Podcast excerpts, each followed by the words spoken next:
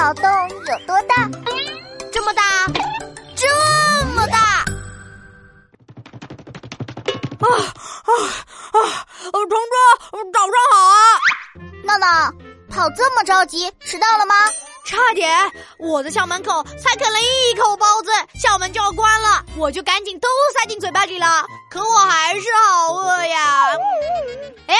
哎，你昨天的题目说什么东西人们都不喜欢吃？我觉得我可以试试。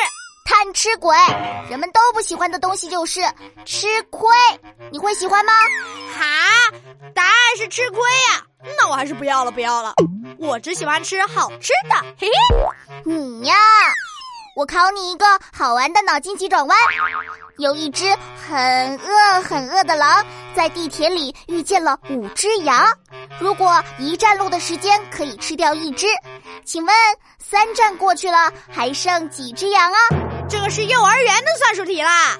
一站吃一只，三站吃三只，五减三等于二，还剩两只羊，完美。不对。答案是还有五只羊，原来五只还是五只，这只狼不是很饿很饿的吗？为啥不吃？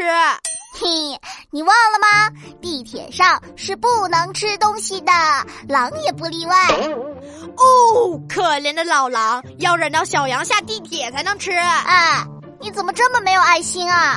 其实呢，我是一个很热爱动物的人，尤其是煮熟的。